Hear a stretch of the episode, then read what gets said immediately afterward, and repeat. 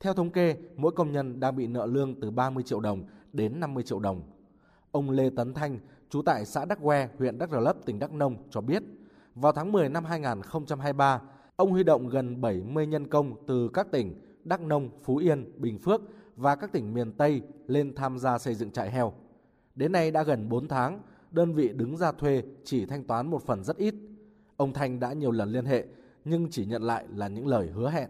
Bây giờ là mình chỉ có nuôi ăn anh em mấy tháng trời này thôi. Từ ngày à, 16 tháng 10 đến giờ và có một đợt thanh toán thì công bên Vương Anh Thắng có ứng cho được 600 triệu. rồi nó còn khoảng cỡ trường tiền nhân công của tôi hiện giờ nợ là cho tới tiền thuê thiết bị này kia nó tầm cỡ 3 tỷ hàng. Tôi có một lần liên hệ được với chủ đầu tư thì anh hứa với tôi ngày 20 tháng 12 á, là anh kêu anh anh em cố gắng làm giúp tôi sang tuần thứ hai hoặc thứ ba có tiền và cứ hứa lần hứa lần, ông này hứa ông kia đổ thừa miết tới ngày nay tôi không có tiền không nuôi nổi anh em luôn em mong muốn cơ quan chức năng bây giờ làm sao tạo điều kiện tốt nhất cho tôi để có tiền để tôi cho anh em về quê ăn tết.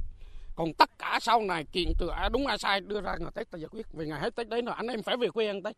Tương tự anh Trần Minh Hướng quê Tây Ninh cũng đưa anh em tại quê đi làm tại trang trại heo. Hơn 3 tháng nay bản thân anh Hướng và các anh em đang bị nợ gần 500 triệu đồng tiền lương. Xuống đây nay gần 3 tháng rồi. Tiên là cũng mười mấy người, hai chục người. Cuối cùng giờ anh em về hết còn lại là 8 người. À, không có tiền, không biết tiền đâu về quê. Trung bình là 12 triệu là phụ, thợ là 15 triệu. Thì à, mong muốn có tiền để cho anh em về quê chứ, chứ thế nào được mà, mà, mà cho anh em về. Ông Hồ Công Tuấn, chú huyện Chư Sê, tỉnh Gia Lai, nhận xây dựng 6 chuồng heo nái tại công trường cũng trong hoàn cảnh tương tự. Mà tính tới thời điểm này là 3 tháng rồi cũng chưa thanh toán cho tiền nhân công. Quan trọng là bên cái, cái chủ đầu tư với bên nhà thầu uh, cụ thể như thế nào thì tôi không nắm rõ. Nhưng mà giờ họ hỏi Vương Anh Thắng thì Vương Anh Thắng cái đổ thừa cho chủ đầu tư là chủ đầu tư chưa chịu giải ngân. Mà giờ thật chất tôi cái hợp đồng với à, Vương Anh Thắng với thật chất đâu biết chủ đầu tư là ai. Thì có cái hướng nào uh, để cho tối thiểu nhất là phải đủ cái tiền uh, lương nhân công cho anh em ở xa rồi về này nọ. Chứ người ta đây làm 3 tháng trời mà thật chất ở nhà người ta còn vợ con nữa không có tiền à, với nhất tới hai gần Tết rồi ta cũng không có tiền về xe về đồ thì cũng tội cảnh cho người ta Dự án trang trại chăn nuôi heo nái sinh sản tại thôn Cây Xoài, xã Ia Hờ La, huyện Chư Pứ, tỉnh Gia Lai được khởi công xây dựng vào tháng 1 năm 2023 do công ty trách nhiệm hữu hạn một thành viên Phát Tài Gia Lai làm chủ đầu tư. Tổng vốn đầu tư của dự án vào khoảng 80 tỷ đồng. Công ty trách nhiệm hữu hạn Vương Anh Thắng làm đơn vị thi công.